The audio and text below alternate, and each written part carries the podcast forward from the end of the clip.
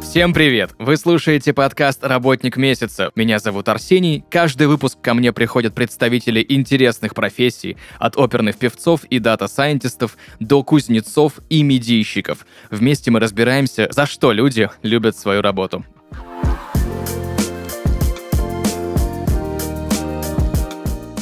Друзья, и сегодня в подкасте «Работник месяца» Владимир Лизан, серийный предприниматель, основатель сервиса Skillary.Club. Владимир, привет. Привет. Рад слышать. Взаимно.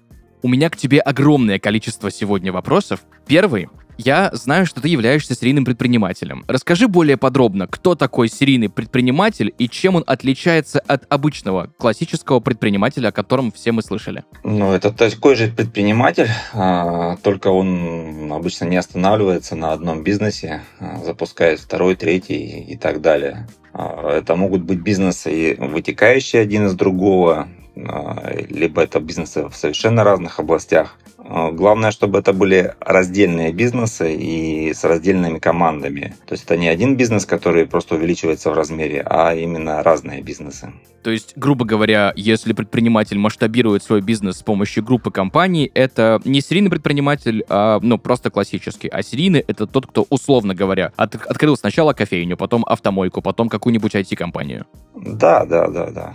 Мне всегда интересно мнение предпринимателей, потому что ходят разные мнения. Есть два полярных мнения, что предпринимателям либо рождаются, либо им можно стать. Как ты считаешь, все-таки есть ли какие-то врожденные качества, которые позволяют быть успешным предпринимателем, или эти качества и навыки можно развивать? Предпринимателем, конечно, можно стать, можно развивать навыки, то есть ты получаешь образование, затем устраиваешься в работу по найму, например, потом решаешь попробовать самостоятельно, либо партнеришься с кем-то, открываешь бизнес. Серийным предпринимателем, наверное, нужно родиться. То есть серийный предприниматель не может долго заниматься одним бизнесом. Как только бизнес встает на нормальные рельсы и процессы начинают постоянно повторяться, этот бизнес уже не дает того опыта в единицу времени, и человек начинает скучать, и у него появляется необходимость просто запустить что-то новое. А есть ли какой-нибудь универсальный способ, какие-то методы, которые повторяются из раза в раз, когда ты открываешь новую компанию? Ну, конечно, наработки, которые ты получил в предыдущем бизнесе, они помогают в следующей компании. Но если это совершенно другая отрасль, то там, возможно, придется начинать все с нуля. Расскажи немного про свой путь, какие компании ты основал, как у тебя это было, как идеи приходили. Я закончил строительную академию. Через год уже открыл строительную компанию.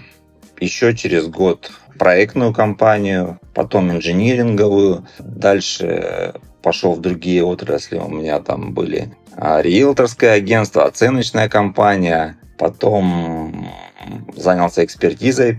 В общем, было много деятельности в строительной индустрии. Но когда ко мне уже стали приходить люди в 2 раза старше меня и спрашивать совет, то мне стало скучно, и я решил, что нужно заняться чем-то кардинально отличающимся от строительства, и решил, что нужно пойти в отрасль, где я практически ничего не понимаю.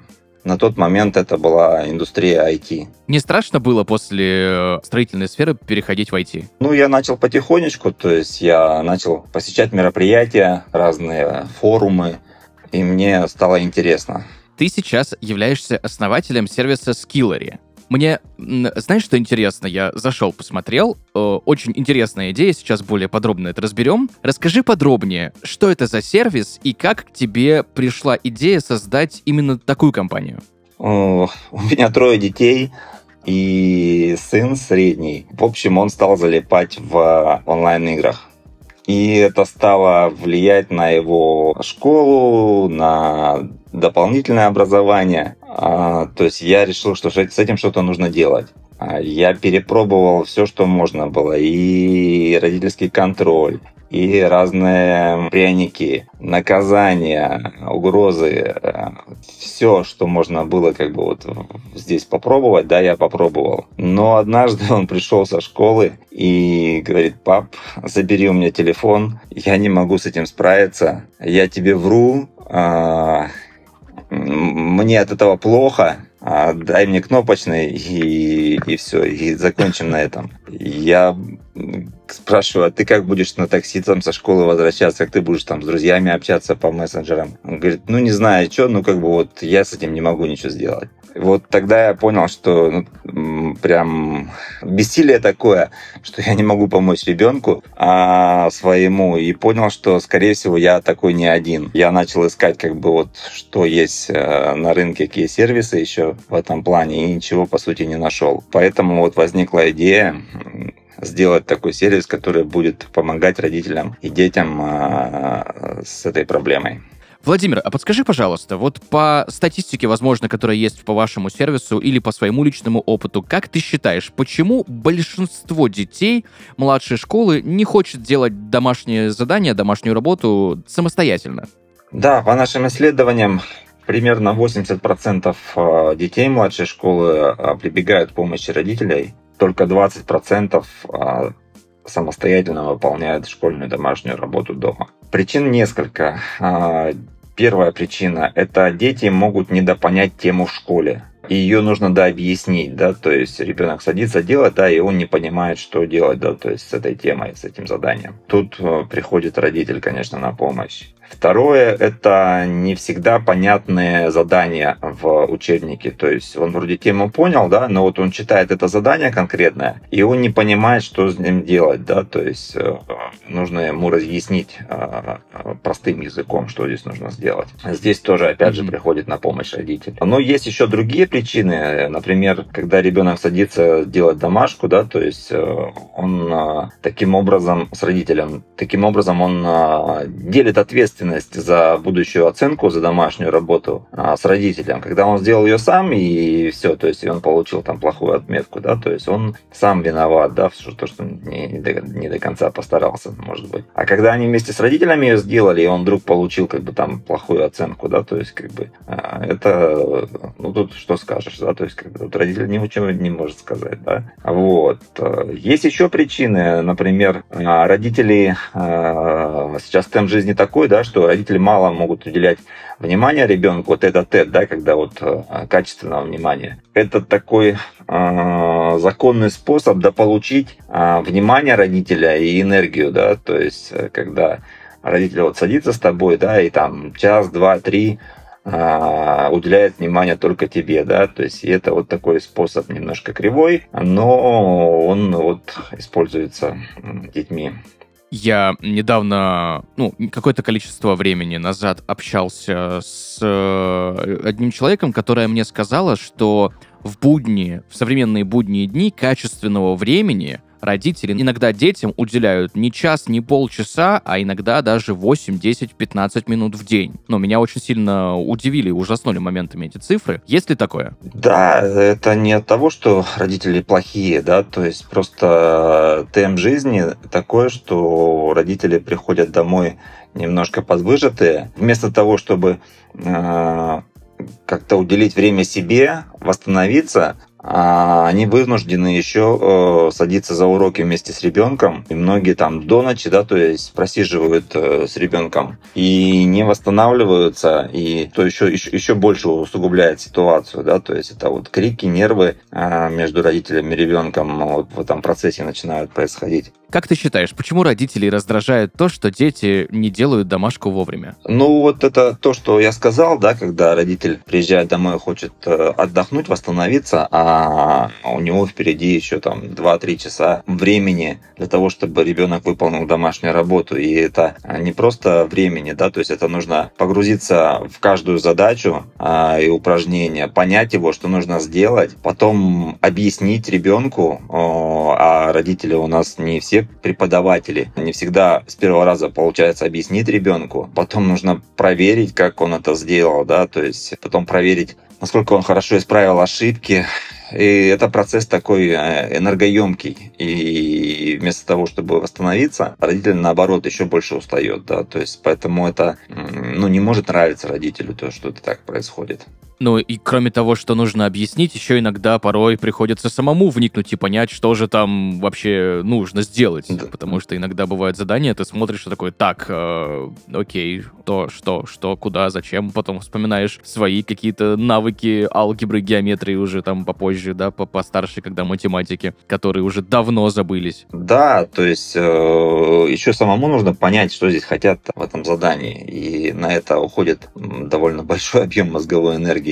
Как ты считаешь, вот именно эта выжатость, усталость и то, что нужно еще как бы мозги напрягать и погружаться в домашние задания, является ли той причиной, что многих родителей раздражает или не нравится им помогать ребенку делать домашнее задание? Ведь задали ребенку, да, помнишь, как в той песенке, да, папа решает, а Вася сдает.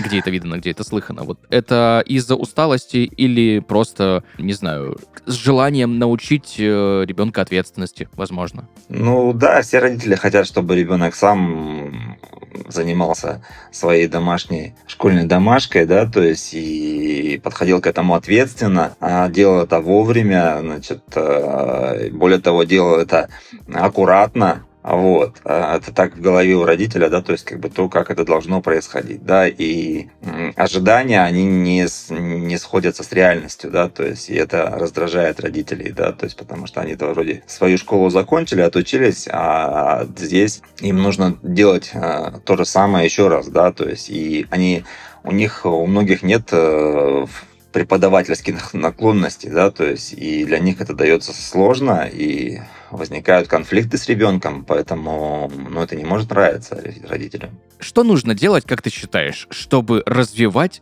самостоятельность и ответственность у ребенка? Чтобы ты приходил с работы, тебя уже дети сделали домашнюю работу, и можно вместе как-то подурачиться, повеселиться или там, куда-нибудь съездить, например, а не тратить время на выполнение не сделанных домашних заданий, потому что, не знаю, там дети в компьютер поиграли, например. Тут вопрос в том, что дети до 15 лет, они не способны понять, что учиться для них важно и нужно. То есть то будущее, которое зависит от учебы, и от тех знаний и навыков, которые они получат. Оно у них так далеко, что важность этого для них равна нулю. Поэтому на ответственность и на самостоятельность здесь рассчитывать сильно не приходится. Ребенок понимает, когда ему это интересно, когда он за это что-то получает, да, то есть тогда ему это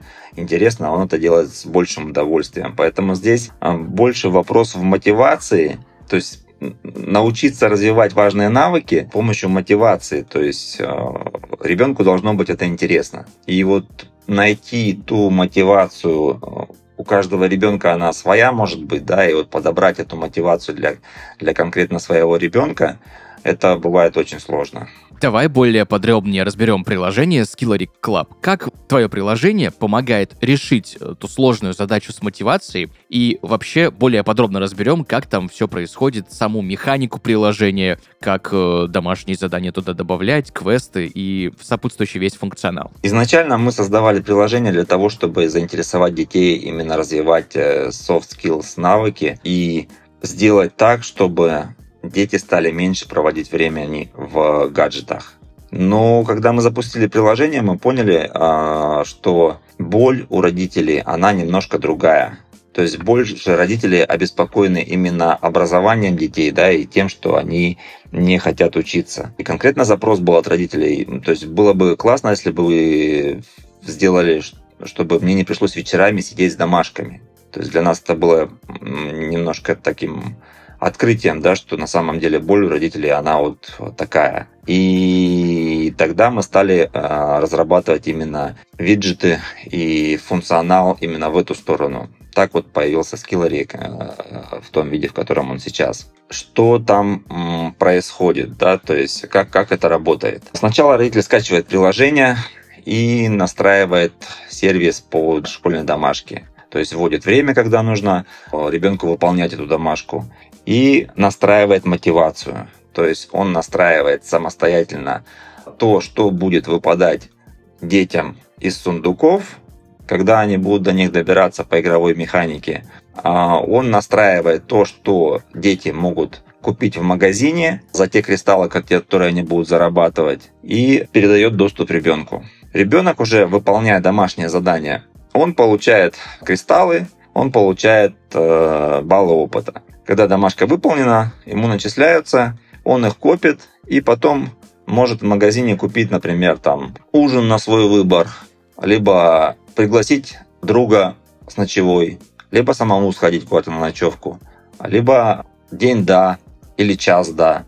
Родитель может настроить все, что угодно, чем замотивировать, да, то есть и к этому чему-то ребенку нужно будет добраться по игровой механике, именно выполняя домашки. А когда он выполняет домашку вовремя, он получает больше кристаллов. Когда он выполняет ее аккуратно, он получает еще бонус 10 кристаллов за это. То есть мы настроили мотивацию игровую для того, чтобы ребенок, играя, добивался чего-то, да, получал это не просто так, потому что он захотел, да, а потому что он что-то для этого сделал, да, и к этому пришел, и получил это законно. Вот эта система с ачивками, да, с получением, как в любых других играх, например, сейчас, которая появляется во многих сервисах, это очень крутая история, которая реально помогает, ну, я по себе даже смотрю, какие-то делать вещи, которые, ну, иногда тебе делать, правда, лень. А знаешь, мне что интересно, больше еще один технический момент. Само приложение устанавливает стоимость определенных вознаграждений, да, за сделанную домашнюю работу, или это делает родитель? Грубо говоря, один может решить, что вот домашнее задание сделает, там, стоит 2 кристалла, а другой решает, что оно стоит 5 кристаллов. Или это все приложением тоже регулируется? Это все в приложении задано, потому что мы не захотели делать, значит, такую разносортницу, когда в одном классе, да, у одного ребенка, например, родитель установил, что выполнить домашку стоит столько-то, а у другого столько-то, да, то есть это может запустить не очень хороший, как бы, вот, процесс. Поэтому в приложении это все вот константа, но в приложении есть функция, когда родитель может свое вознаграждение какое-то там придумать, да, вместе с ребенком, его туда записать, его оценить, сколько это будет стоить, да, и ребенок будет понимать примерно, сколько ему чего нужно сделать, да, чтобы это получить. Вот. Чем отличается еще сервис, да, что все эти вознаграждения, они как бы не ачивки просто там куда-то там налепить, да, это реальные офлайн жизни, так сказать, вещи, да, которые ребенок может получить, договорившись об этом с родителем. А есть ли возможность совместного какого-то кооперативного прохождения, да, заданий, совместного выполнения домашней работы, грубо говоря, когда несколько детей, погодков, да, либо вообще близнецы в одном классе учатся? И могут ли дети из одного класса друг с другом сравнивать какие-то результаты через, там, один аккаунт, в общем, там, друзей добавлять и так далее? Есть ли такой функционал? У нас есть рейтинг в классе, да, то есть видно, кто сколько и на каком месте. Вот, социальную часть мы пока еще не сделали, где можно добавлять друзей, да, она у нас стоит в планах разработки, но это чуть позже. Мы сосредоточились именно на функционале сейчас, на том, чтобы максимально эффективно снять с родителя функцию помогать ребенку с его домашней работой школьной. Вот, то есть это вот та задача, которую мы перед собой поставили. Все остальные моменты мы как бы будем добавлять позже. У меня сейчас идея такая возникла. Как ты считаешь, корректно ли добавлять учителя в приложение, чтобы он смотрел, что те, у кого есть приложение, дети в классе, вот они сделали домашнее задание и не тратил время на уроки, на проверку? Есть такая мысль. Значит, сейчас у нас есть функционал, когда ребенок, например, фотографирует то, что он сделал, да, например, там лист там из тетради там по математике, вот. И это загружается на сервис, и родитель, например, там еще там, будучи на работе, либо там, если он едет там в такси или в метро, он может посмотреть, да, сделать пометки, где ошибки, да, и как бы отправить на переделку там, либо на корректировку. Вот. И ребенок получил как бы вот назад, да, смотрит, что у него здесь ошибка, поправил, загрузил. Родитель видит, что все в порядке, да, он подтвердил, а ребенку начислились баллы, получил свои кристаллы, да. То есть была идея, что если, например, подключить сюда преподавателя, то преподавателю вообще не нужно будет потом смотреть тетради, да, он просто будет видеть, что это все в своем аккаунте, все эти работы.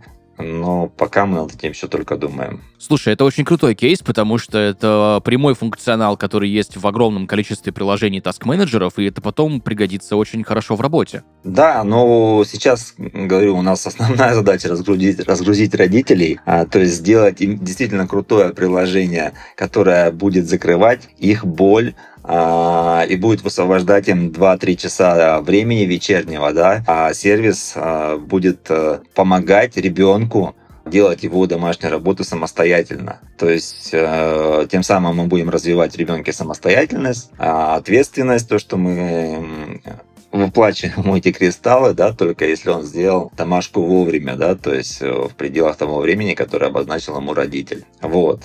Сейчас мы еще запустили в тестовом варианте, то есть у нас домашки проверяются сервисом, то есть ребенок отправляет домашку на проверку, но проверяет ее не родитель, проверяет ее сервис. Для ребенка это выглядит как герои, которые у нас есть в приложении, они как будто бы проверяют, на самом деле проверяют специалисты. Вот, они ему подчеркивают, где у него ошибки, отправляют назад. Ребенок, значит, смотрит, поправляет, и они вместе с ребенком добиваются положительного результата. То есть вот такую функцию мы сейчас запилили, ее выкатили, она сейчас работает, ей можно пользоваться. До конца этого года мы эту функцию бесплатно предоставим.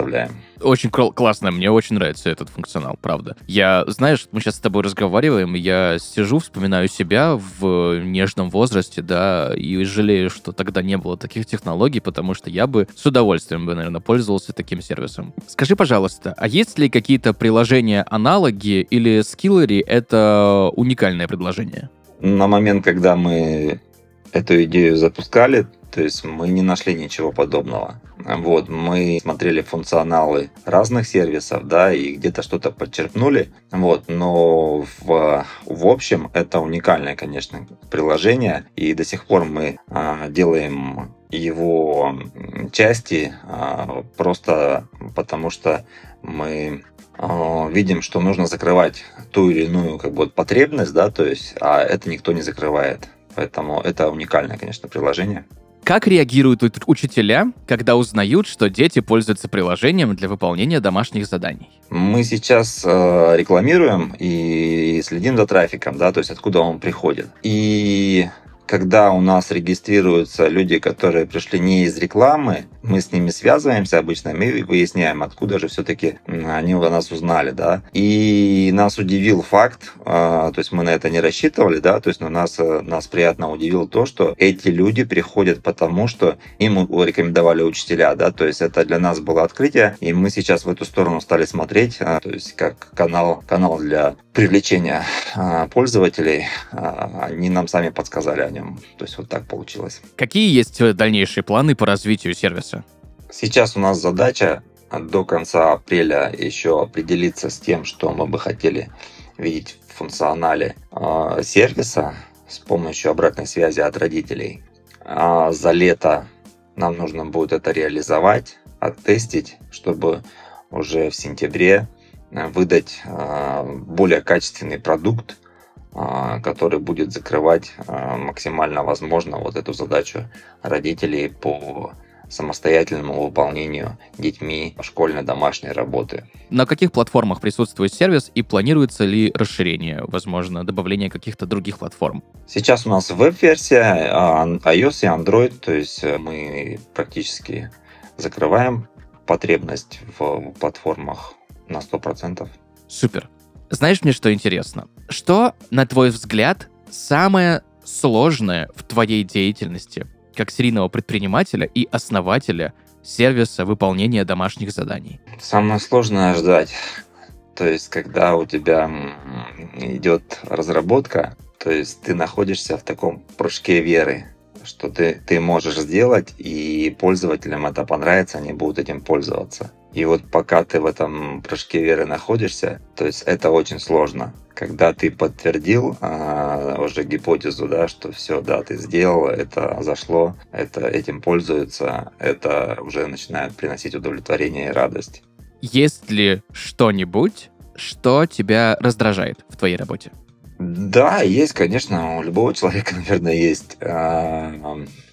Я такой перфекционист, я люблю, чтобы было все вот прям вот четко. Но в работе это невозможно, и возникает много моментов, где это вот здесь чуть-чуть не так, здесь хотелось бы лучше. И эти моменты, конечно, меня раздражают, но я с этим работаю, стараюсь все меньше и меньше раздражаться. Я всегда задаю этот вопрос.